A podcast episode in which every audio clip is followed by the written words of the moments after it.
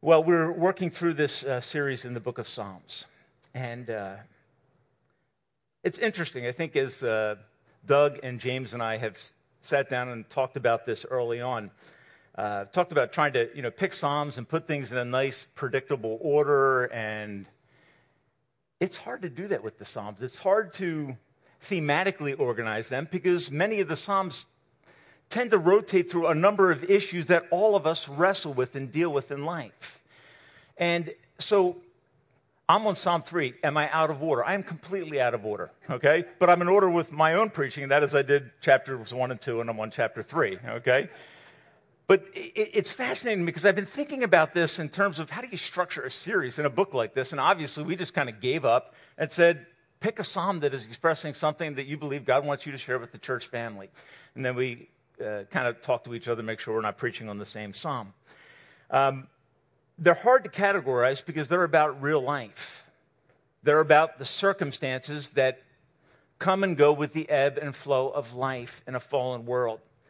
Uh, they are deeply emotional in terms of their content, and you're noticing that as we work our way through them. They are the cry of people's hearts to God. They are mostly prayers expressed Godward that give vent to this real sense of emotion that we as human beings experience. And you'll read certain ones at certain times and you'll say, that is spot on with where I am in my life at this time. The Psalms are not, however, emotions without restrictions. We live in, a, in an age where people kind of in our, in our unguardedness and our wanting to be free and expressive, uh, we live in an age where people love to vent. I'm going to call a friend and say, you know what? I just need to vent. okay. Honestly, venting has never accomplished anything righteous. Okay, it may relieve a person a little bit, but it never really changes anything. And so the Psalms are not the psalmist simply venting, kind of getting off his chest. It is the psalmist reflecting on his life circumstance in relationship to God, in relationship to how those circumstance circumstances have provoked feelings with him that he may or may not understand, that he may or may not like, but he's trying to see them oriented from a Godward perspective. In other words, we usually face circumstances, and I have a knee jerk response to much of life. I am a very spontaneous person. Uh, to my wife's dismay, often I am spontaneous. So I, I tend to react to things verbally, I process out loud. Um, and the psalmist is kind of doing that, but he's always doing it with this Godward perspective. He's bringing God into the view, onto the screen of his life. He's never seeing his life apart from God. Now, there are times that he will talk about seeing it without God. Psalm 73 becomes a classic example. Beginning of that psalm, full of frustration, emotion, difficulty, struggle, fight. But then God comes into the picture. Okay, so as we work through these psalms, we're encouraging you to read through the psalms in, in the hope that you will gain a Godward perspective in the midst of the circumstances that kind of randomly and yet predictably appear and reappear in our experience as human beings. In this psalm, we are taught to pray and process a struggle that David is dealing with, but it's a struggle that he deals with in light of who God is. And seeing your struggle with God in the picture is what makes all the difference. I've entitled this sermon Confident. Confident. I believe the most common biblical command, and I still haven't researched this yet, I've probably mentioned this to you before. I believe the most common biblical command is do not fear. Do not fear. Do not be afraid.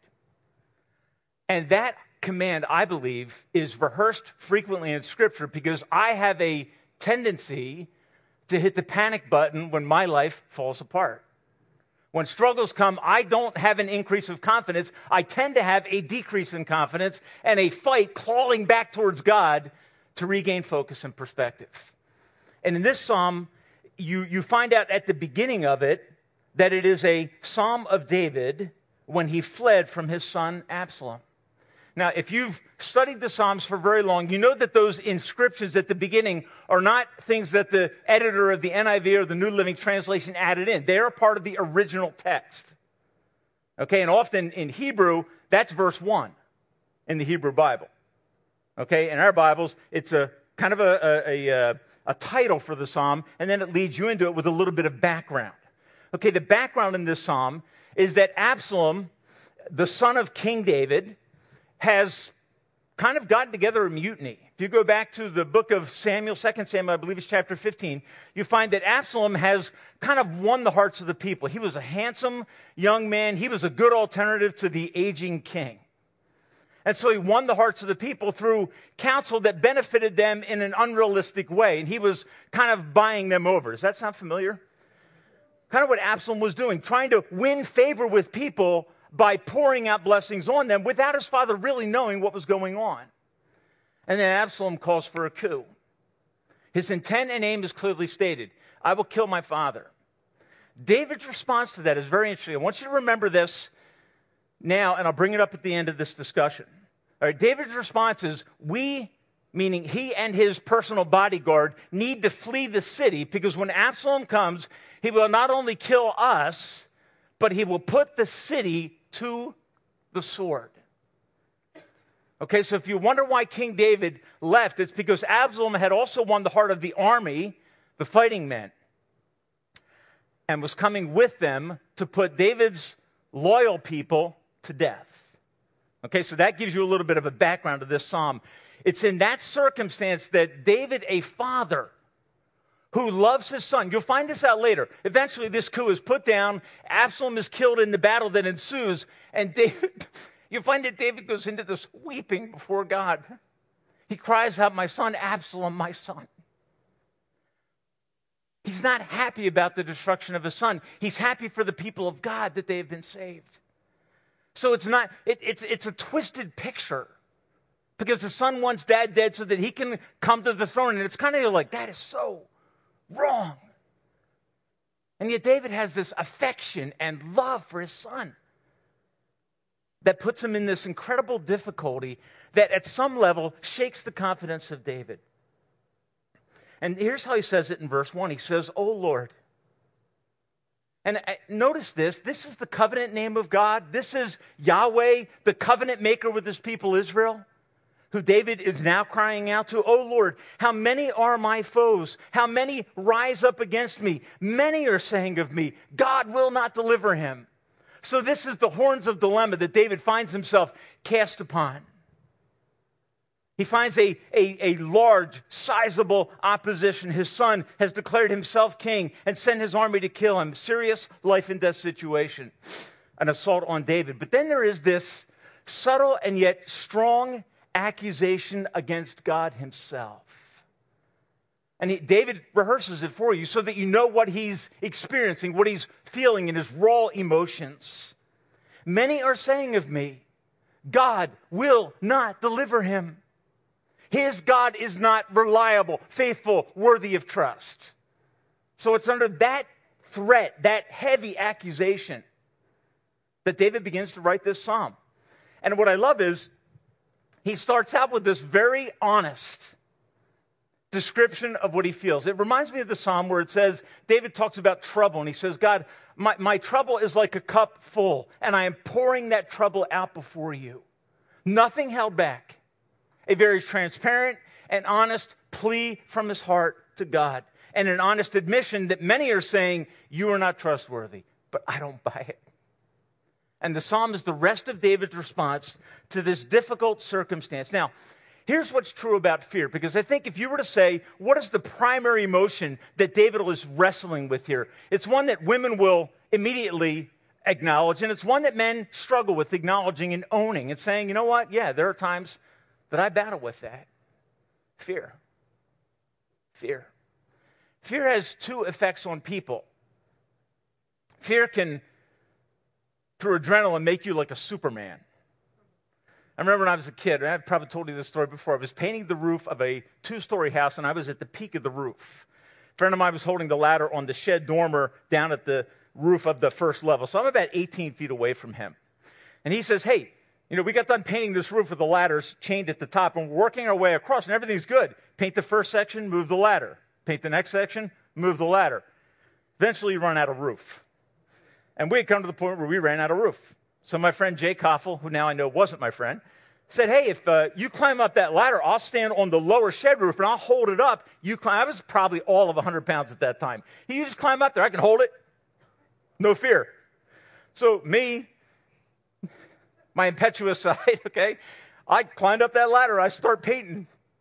I am not 30 seconds into the painting job, and all of a sudden my friend Jay says, uh, I can't hold it.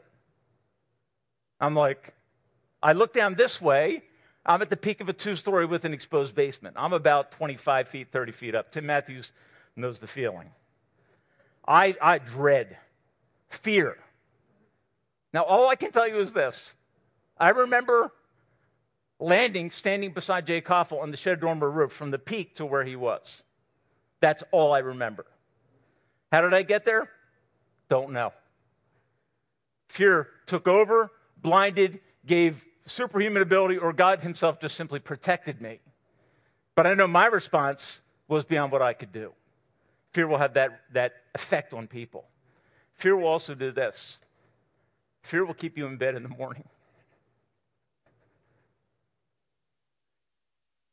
Fear can disable, it can debilitate, and it can render you very, very weak at times. And I don't know what David's response here was. He's running out to the mountains to find safety, fleeing from the city of God where God had put him in as king. But I know what he's wrestling with. He's wrestling with fear. I don't know the exact impact on him he's admitting many are saying. So there's a sense in which that assault of doubt, those fiery darts from the evil one, were sticking and hurting and wounding and causing fear. I don't know what your response to fear is, but I know that this is a beautiful response to fear that we find in this psalm. Maybe you're here this morning, and for you, you've experienced fear that has led to a sense of anxiety or being deeply troubled. It's kind of put you off the tracks of life. It's kind of got you sitting on the sidelines of life, kind of marginalized. You're not part of the text of life, you're, on, you're in the margins of the page. You're not a difference maker because fear has seized your heart. And what I want you to know is that David writes this psalm to tell you how to. I'm tempted to use the word cope. I'm also tempted to use the word defeat in the power of God, fear. And so I want you to kind of walk through the psalm with me looking at after verse 2, you find the dilemma that David's in. You know why he's in that dilemma. His son is seeking to kill his life. David flees the city to protect the life of everybody else in the city. Bring it on to me, let them alone. That's the posture that David finds himself in. Verse 3 then shakes this passage of scripture with the three letter word, and it's the word but. In the middle of all that David was facing and all the fear that he very readily admits and all the assault of doubt that he's facing, David can say, But you are. I want you to notice what he's doing. He is focusing not on what God does, he's focusing on who God is. Okay? Because what Satan always wants to do is to attack and assault the character of God. You think of your greatest temptation, it will almost always be rooted in a doubt about the goodness and capacities of God Himself.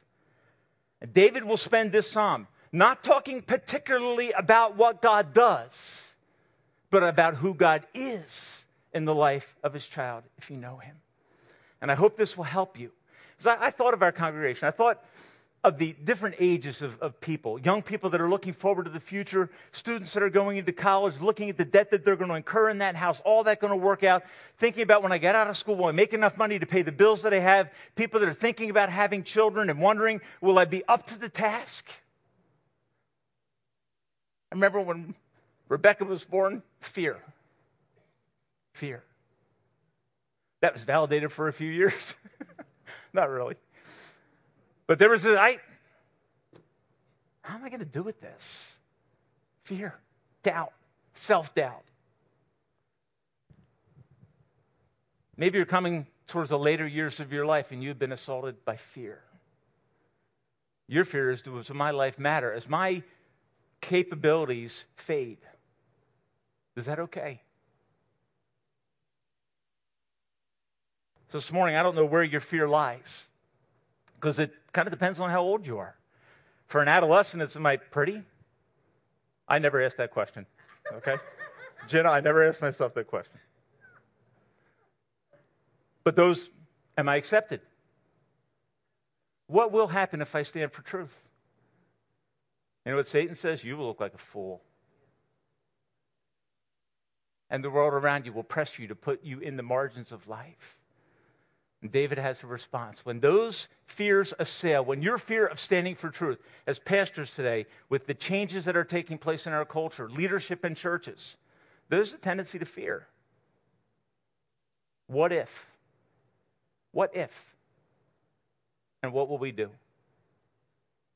It's time for confident people to stand. And my aim this morning is to help you from this text to see how David encouraged his heart to be confident in the God who had made him king of his people. So the first thought emerges. David says, But you, God. Now he's going to go into descriptions of God. They're metaphors, they're pictures to describe the place of God, the function of God, the person of God in David's life. So the first thing he says is this He says, But you, O God, in the midst of this running out of the city, probably David is reflecting back on the circumstance now and writing what he experienced as he ran for fear of his life, the king, to protect the city. Runs for fear of his life. He says, But you, O God, are a shield around me. I want you to think about that for a second. How many of you have ever seen someone with a shield around them? I started thinking, I said, that's weird. Right? How do you run in a tube? How do you defend yourself in a tube? Right, but it's the metaphor that David chooses. You're a shield about me. Now, it may be that David is differentiating between the two types of shields that could be used in battle. One, the small shield. You've seen Captain America, okay? That shield, okay? That shield that fights off everything that comes at you. It's got great power. You can throw, you can do all kinds of stuff with it. Beat people up with it, sever heads with it. You can do all kinds of stuff with that shield. Okay? It's, the, it's an assault weapon. But there was also that, that broad shield. If you've ever watched any of the Lord of the Rings movies, you know about those, those shields that they would two hand over their head and, and march in a column. And that shield was never meant for the purpose of protecting you while retreating. Okay, that shield was raised as you went on the offense in response to the order of your commander. David says, as I reflect, God, on the trouble that is about me, around me, you're not simply above me, you're around me. You are, you are giving me confidence in the circumstance that I'm in. Isaiah, I think it's Isaiah 52 12. Someone sent me this verse the first time I went to India. They, and the verse said this about God. He says, But you, God, are my, but you, God, are my rear guard. It reflected on that picture of God and how Isaiah would pick up on what the, what the psalmist is saying. God, you've got my, and we say to people, hey, I've got your back. That is not true. I say to my daughters, I'm there for you. But I'm here in New Jersey and you're in Missouri and Houston, Texas. May God help you. okay? I, I can't be, I cannot be what I want to be, but God can. And as David reflects on God, he says, You're not that little shield. You are a shield. I am surrounded. I thought of Al and Peggy Horton when they'd go to China by the call of God. And they would always use this illustration to describe how they feel. They would say, when we go, we feel bulletproof, like force fielded, like untouchable until God's time. And that's what David is saying. Here's what's true if you never go on the offensive in obedience to God, this blessing you will never need or experience that make sense? You sit back and you take the easy approach to life. You don't speak up in the workplace for truth. As a young person, you don't stand for morality, as all of my daughters have had to do in the assault that comes. If you never go on the offensive, you say, you know, my approach is I'm silent. I'm just, I'm a quiet witness. Well, at some point, you're not a witness because God saves by the word of truth that is lived and then finds voice as the people of God live the life they should live. But as you begin to then step forward, He is a shield about you that is only experienced in the offensive mode of the Christian life, where you are in obedience stepping forward in the name of God. David says, When I do that, you're a shield about me. The second thing that then comes up, and so I, I would kind of summarize this first thought as David is responding to the assaults. And, in Ephesians 6, it says, when you're being assaulted, when those verbal assaults, those volleys are coming against you, take up the shield of faith. And when you take it up, what do you do? With it, you quench the fiery darts of the evil one. And all those fiery doubts or fiery darts are literally doubts that assail the mind of the people of God. Questions about the goodness of God. And it's why the writer of Ephesians talks about this armor that we put on to protect. And what did David find as he trusted God when he moved forward in obedience to God? David learned a lesson very early in his life, didn't he? When he fought Goliath. When David went on the offensive, what happened? God showed up in a big way. And what was David? One word, not brash. There's no way you can read the story about David's battle with Goliath and say he was arrogant and cocky. What you would have to say is he was just confident. And he learned a lesson about God that at some level here, you got to say to yourself, he looks like he's kind of wavering a little bit. Right? Does that sound familiar? If it doesn't, look in the mirror, okay? Look in the mirror and see, that's, a, that's me. I can have great victory, see God work. And some people might be watching me in my life experience and what is he worried about? God showed himself faithful in that area before. And you find yourself in the Psalms cycling back through lessons and experiences as God continues to impress upon your heart over and over and over in the Psalms from many different perspectives who he is. Because who he is is the thing you need to remember the most.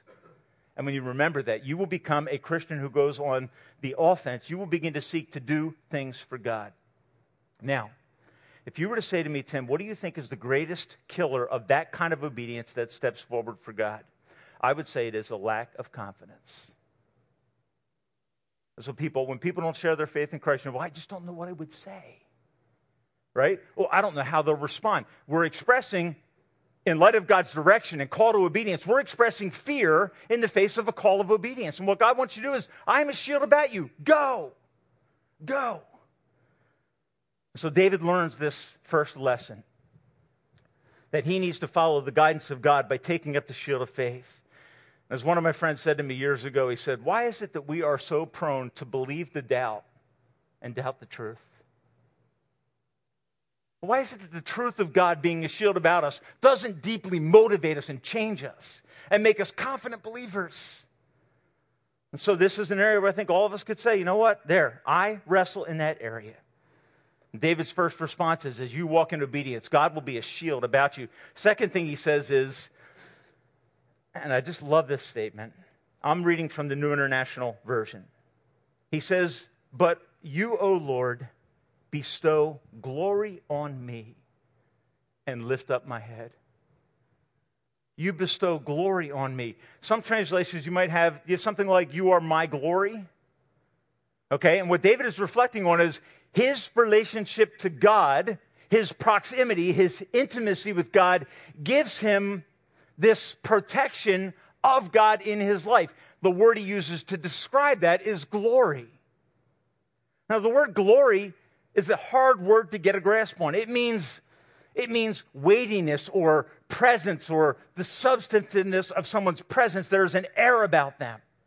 When we talk about God, it is this beautiful picture of the weightiness of the presence of God. And so in the Old Testament, it talks about the tabernacle or temple. It talks about the glory of God descended on Mount Sinai. And there is a sense of awe or woe. What does David say? by virtue of my intimacy with you on me, you are bestowing. You don't even want to say the word, do you? Because it is an amazing thought. You bestow glory on me. Now, a parent may say to their child, I may say to my daughter, You're Hoff. Okay, pick up your head. Okay, act like a Hoff. Okay? May say something like that, and that eh, my daughter's probably like, okay, one day I'll be a raider. Okay, that'll be better. All right. There's this that you're a child of God. You're a joint heir with Christ. Ephesians says you are already seated with Christ in the heavenly places. You understand what that means? He, by virtue of owning you as his son or daughter, has bestowed on you his presence, a sense of his protection. That's a child of God. Be careful. They belong to God. David's his anointed one. What did David know? David knew that he did not ascend to the throne based on his own efforts. He was reluctant. He was unimpressed with the person he saw in the mirror. But God grabbed him and said, I want you to be king. And King Saul, when he saw, or Samuel, when, he, when, when Samuel the prophet saw David and his family, he didn't say, Oh, look at David. He said, Look at Eliab and look at this brother and look at this brother. But whoa, he's, he's got weightiness to him. Never would have picked David, but God did. And David is reflecting you bestowed glory, position, salvation, redemption on me. And when you fear, be sure that your fear does not mitigate or negate the work of God in your heart. Because what Satan wants to do to you is kind of what he's trying to do to David in the assault, in the volleys. What can he say about David? He's a murderer. Shouldn't be king. He committed adultery. Can't be forgiven. This is hard hearted. What does David say? Totally undeserved favor. You bring glory on me. And folks, there are times as Christians that we need to go to God and say, God, if you have not bestowed favor and glory on me, if you hadn't brought that, I would have none. I would be a person of no account. And folks, when that hits, you're a child of God, not by performance, but by birth by new birth into the family of God, it will change your life forever. And it will help you to fight against the fear that is such a prevalent part of the Christian experience in a fallen world. You bestow glory on me. And then David gives this nod to this idea. He says, You lift up my head. I thought of, a, I thought of guilty children okay? Or a child, child is just so disappointed at something in life. And they're just, oh, shucks. And they're, then as, as an adult, what do you, you want to encourage them? What do you do? Come on. You, look up. Look up. Looking up is what winners do. Looking up is what the children of God do. In the assaults that come against you, know this. Your child's God, you're God's child. You're a victor in Christ and you didn't make a contribution to that. Your failures do not negate that truth. But Satan wants you to think, like to David, well, yeah, we remember your story. And what did they say? God will not help him. My guess is that David wrestled with that and thought, you know what? If the question is, do I deserve the help of God? The answer is no. No. But do I have the help of God by grace? The answer is Yes. I'm resisting drawing parallels to Christ because there are many here betrayed. You lift up my head. Psalm 35, 3, and this is a song, I just, I'll read this verse for you. David says to God, God, brandish spear and javelin against those who pursue me. Say to my soul, I am your salvation. Well, there's a good verse to memorize brandish sword and spear. God, come to my defense and say to my soul, God, say to me over and over and over again, I am your salvation. That's the message we need to hear repeatedly from the Spirit of God. He whispers in your ear, You are mine. And I, I, thought of, I thought of as I went through this, Romans chapter 5 and verse 1. Therefore, being justified by faith, we have peace with God through our Lord Jesus Christ. Peace with God. You bestow glory on me. You lift up my head. You restore peace to me as I trust in you. And then I thought of Romans 5 and verse 5. And I put a note in my text here so I can read it to you. It says, And hope does not disappoint us. Hope is the word confidence. Paul says hope does not, does not disappoint us because God has poured out his love in our hearts by the Holy Spirit who he has given to us. Some translations say it this way the love of God by the Spirit is shed abroad, it floods the entire territory of your heart. And I think that's where David is here. As he reflects on the goodness of God, there is this sense in which God is speaking into his life deliverance, salvation. And he says later, God, say to my soul, You are my salvation. I love that.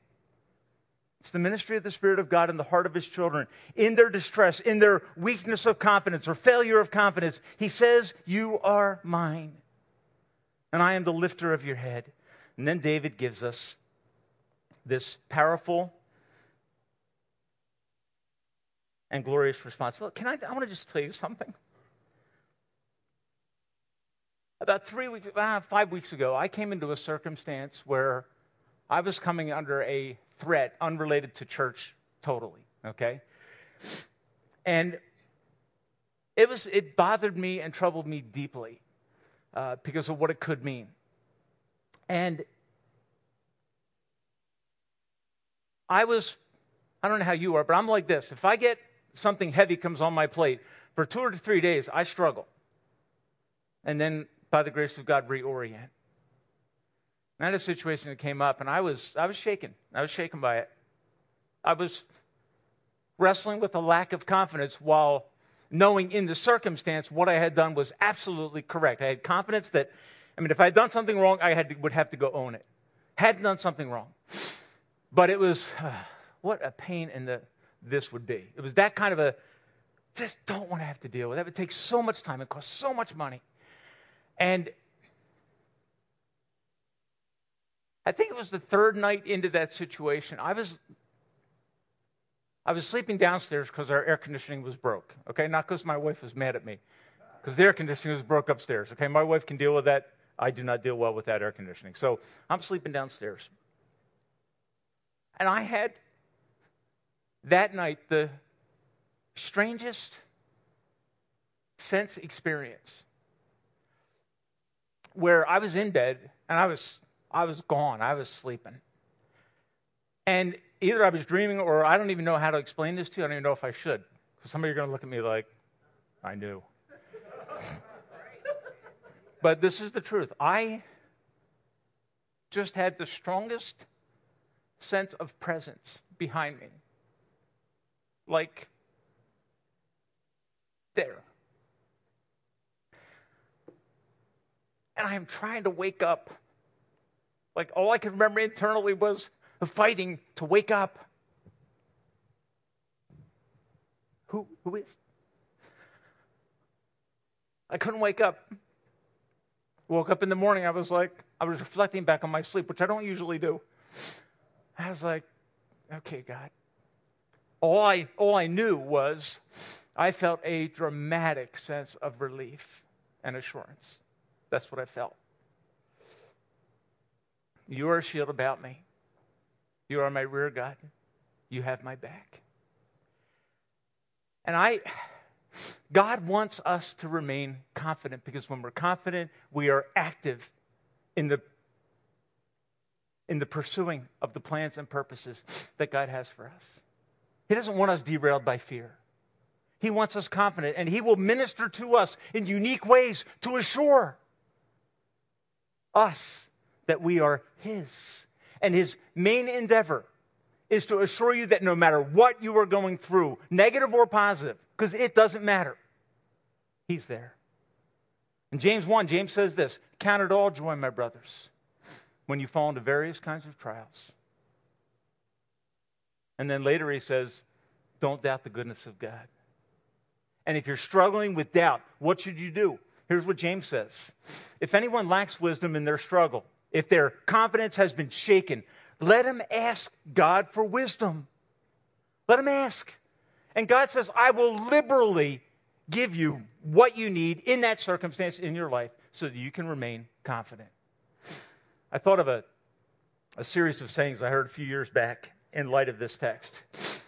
Here's what it says It says, God brought me here, whatever the circumstance is. God is with me here. God will change me here. And one day God will get me out of here. God brought me here. He's with me here. He will change me here. And one day He will get me out of here. And, folks, that's this psalm. That's the experience of David as he struggles. And he, he calls us to focus on remembering our identity. And he calls us to rest profoundly in the faithfulness of God. Listen to what he says. In response to this, you are my glory. You're the lifter of my head. You bestow glory on me. You, I'm your child. That's exciting truth that should so enhance the life of everyone who has trusted Christ. He says, To you, Lord, I cry aloud. I shout. I raise my voice and you answer me from your holy hill. This is beautiful. The holy hill is the place where God manifests himself to the people of Israel. It's also the place where Abraham encountered God with his son. On his holy hill, God showed favor. And from that holy hill, he sent his son, who would stand in the temple and proclaim himself as your salvation, the very presence of God with us. I want you to think on this with me.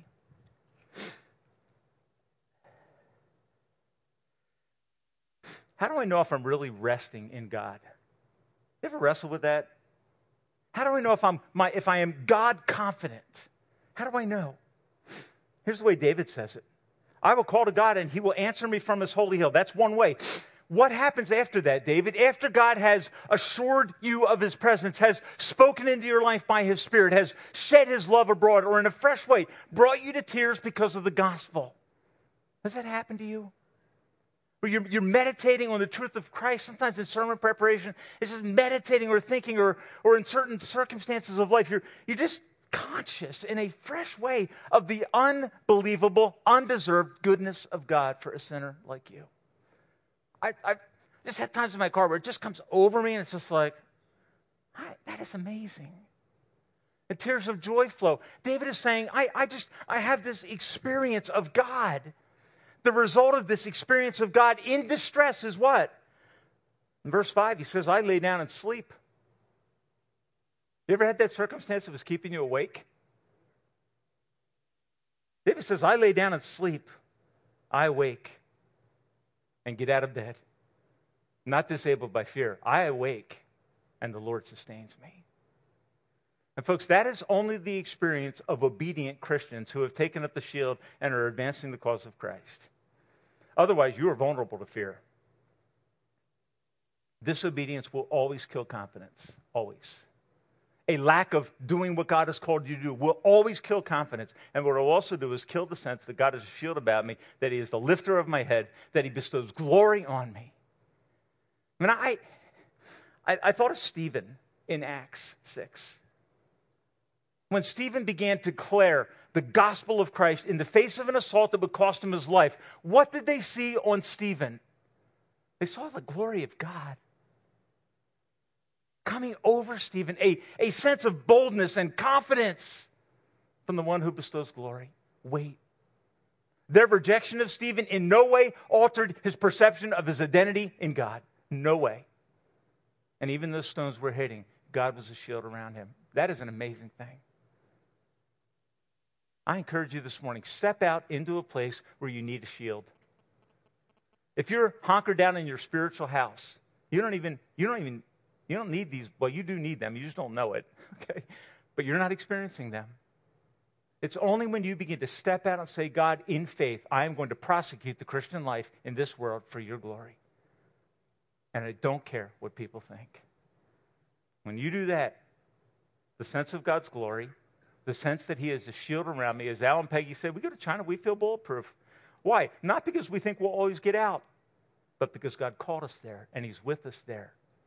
And He's going to grow us there, and one day He will get us out of here.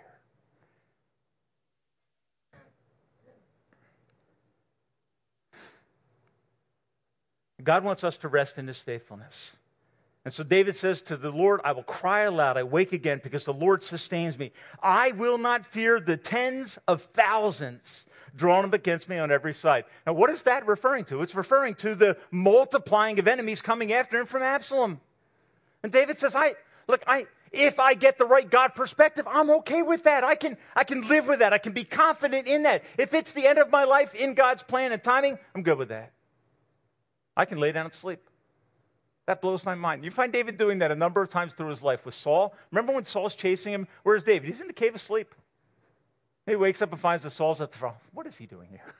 I just, there's a sense in which David, in that place of God's providence, in the place of obedience before God, he is unbelievably confident. But this situation, years later, shakes him. That's my experience. I will not fear, for tens of thousands drawn up on every side. I want you to think of the last circumstance in your life that caused fear, that kind of shook your faith. How did you respond? Did you trust the one who was for you? Did you trust the one who can do all things? You might have to say, okay, honestly, no, I panicked at first. But then I, I kind of got perspective back. But folks, listen, if you're beating yourself up because you lost perspective, I don't know how you read the psalm and not realize that was David. And that experience, the whole flow of that experience, is recorded so that I could deal with my trouble when I respond improperly to it. On July 3rd, I was out with a friend fishing in the ocean. We were 32 miles out in 140 feet of water. And we hit something. I was like, engine shut down. I was like, it's like pause. Like, okay, Andy, what what just happened? Because the boat's not running anymore. and so it turned out we had uh, we had blown the drive shaft, broke three mounts on the motor, and uh, we're effectively running a one engine that could go six knots, six miles an hour. We were 30 some miles out. You could do the calculation for how long the ride home is. My, my initial response was not, God, you are so good. I can't wait to see how you resolve this situation. Maybe my son in law will show up in the Coast Guard helicopter and rescue us, okay? I'll get that ride, okay? My first response was like, holy cow. Like, what if the other engine goes? That was my response, because that's logical. Fear kind of came over. My reorientation happened when I did this. I thought about who I was with. The son of the guy that was the captain that day uh, is a diesel mechanic. Not that he had his tools with him, but he's a diesel mechanic. Somehow that helped me, okay? I'm pretty easy. And secondly, I thought, you know what, Andy's really, the guy that took me out today is really capable. I wouldn't be out here with him. Now, here's something I didn't know. Because he said, well, we'll just have to go back slow. And I was like, all right, cool. We'll, we'll be okay, right? I didn't know this, but I found out later because he was like totally chill. And I was like, so we just wrecked $7,000 was the damage to the boat. Okay? All I can think is when the shafted engine breaks, what happens if it goes through the hull in 140 feet of water? How fast can someone get out there? which that creates a little anxiety. I found out talking to him later in that week that he said, "Oh, we have oh, if that happened." I didn't ask. He said, "Oh, if that happened, we have a we have a uh, a, a uh, uh, it's called a life vest. Uh, uh, what's it called? What's the word? That's a raft, but it, it's like a, it's a uh, survival vessel. That's what it's called. You throw it out in the water, you pull the ripcord, it inflates and it holds six people. There were five of us on the boat. If I knew that, why didn't you tell me that when we had the problem? I would have been like, fine. You know, his capacities were some comfort, knowing that that life vessel was there would have been great comfort. And, folks, look, we all in our lives have things that break. Things, it happens in life.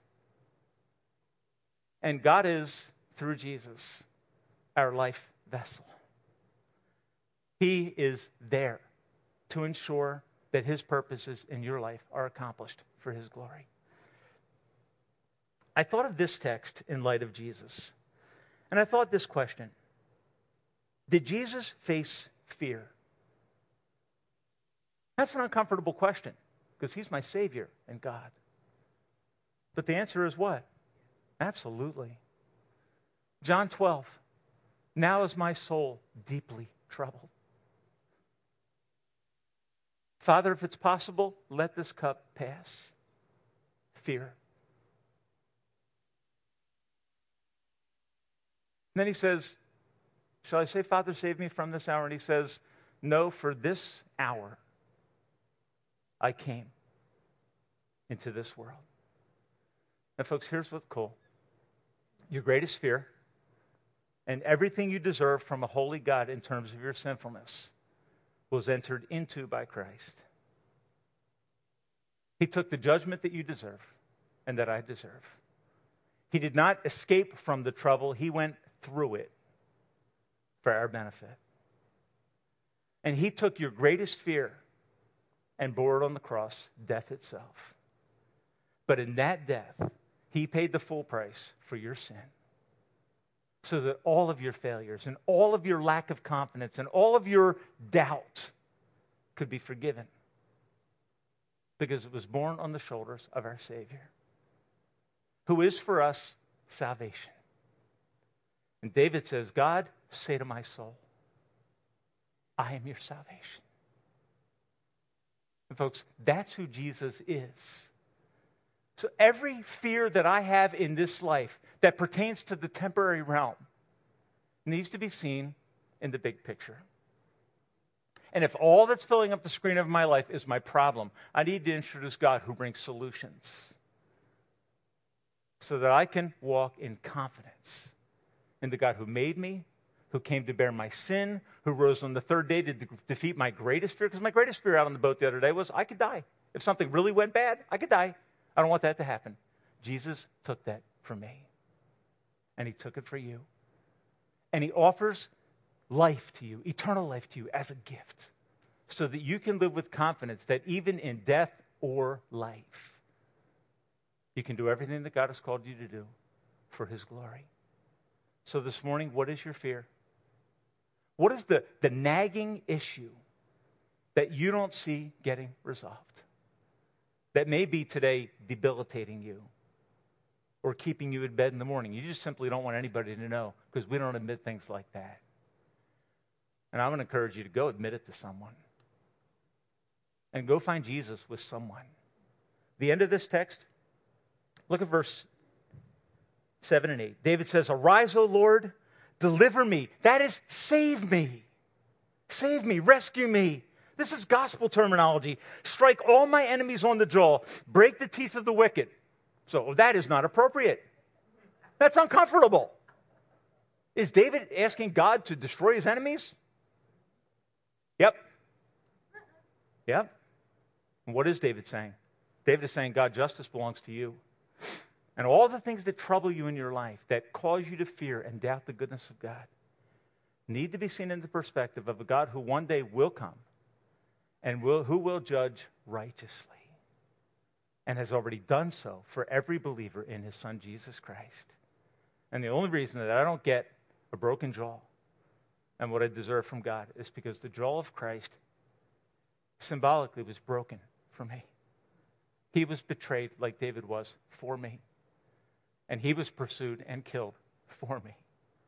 And the only reason that I can have confidence is because I don't have to face the consequences of my sin because Christ already did. And at six years old, by simple faith, I profess faith in that and have repeatedly professed faith in that through my life. And, folks, that is what gives us confidence. Father, this morning,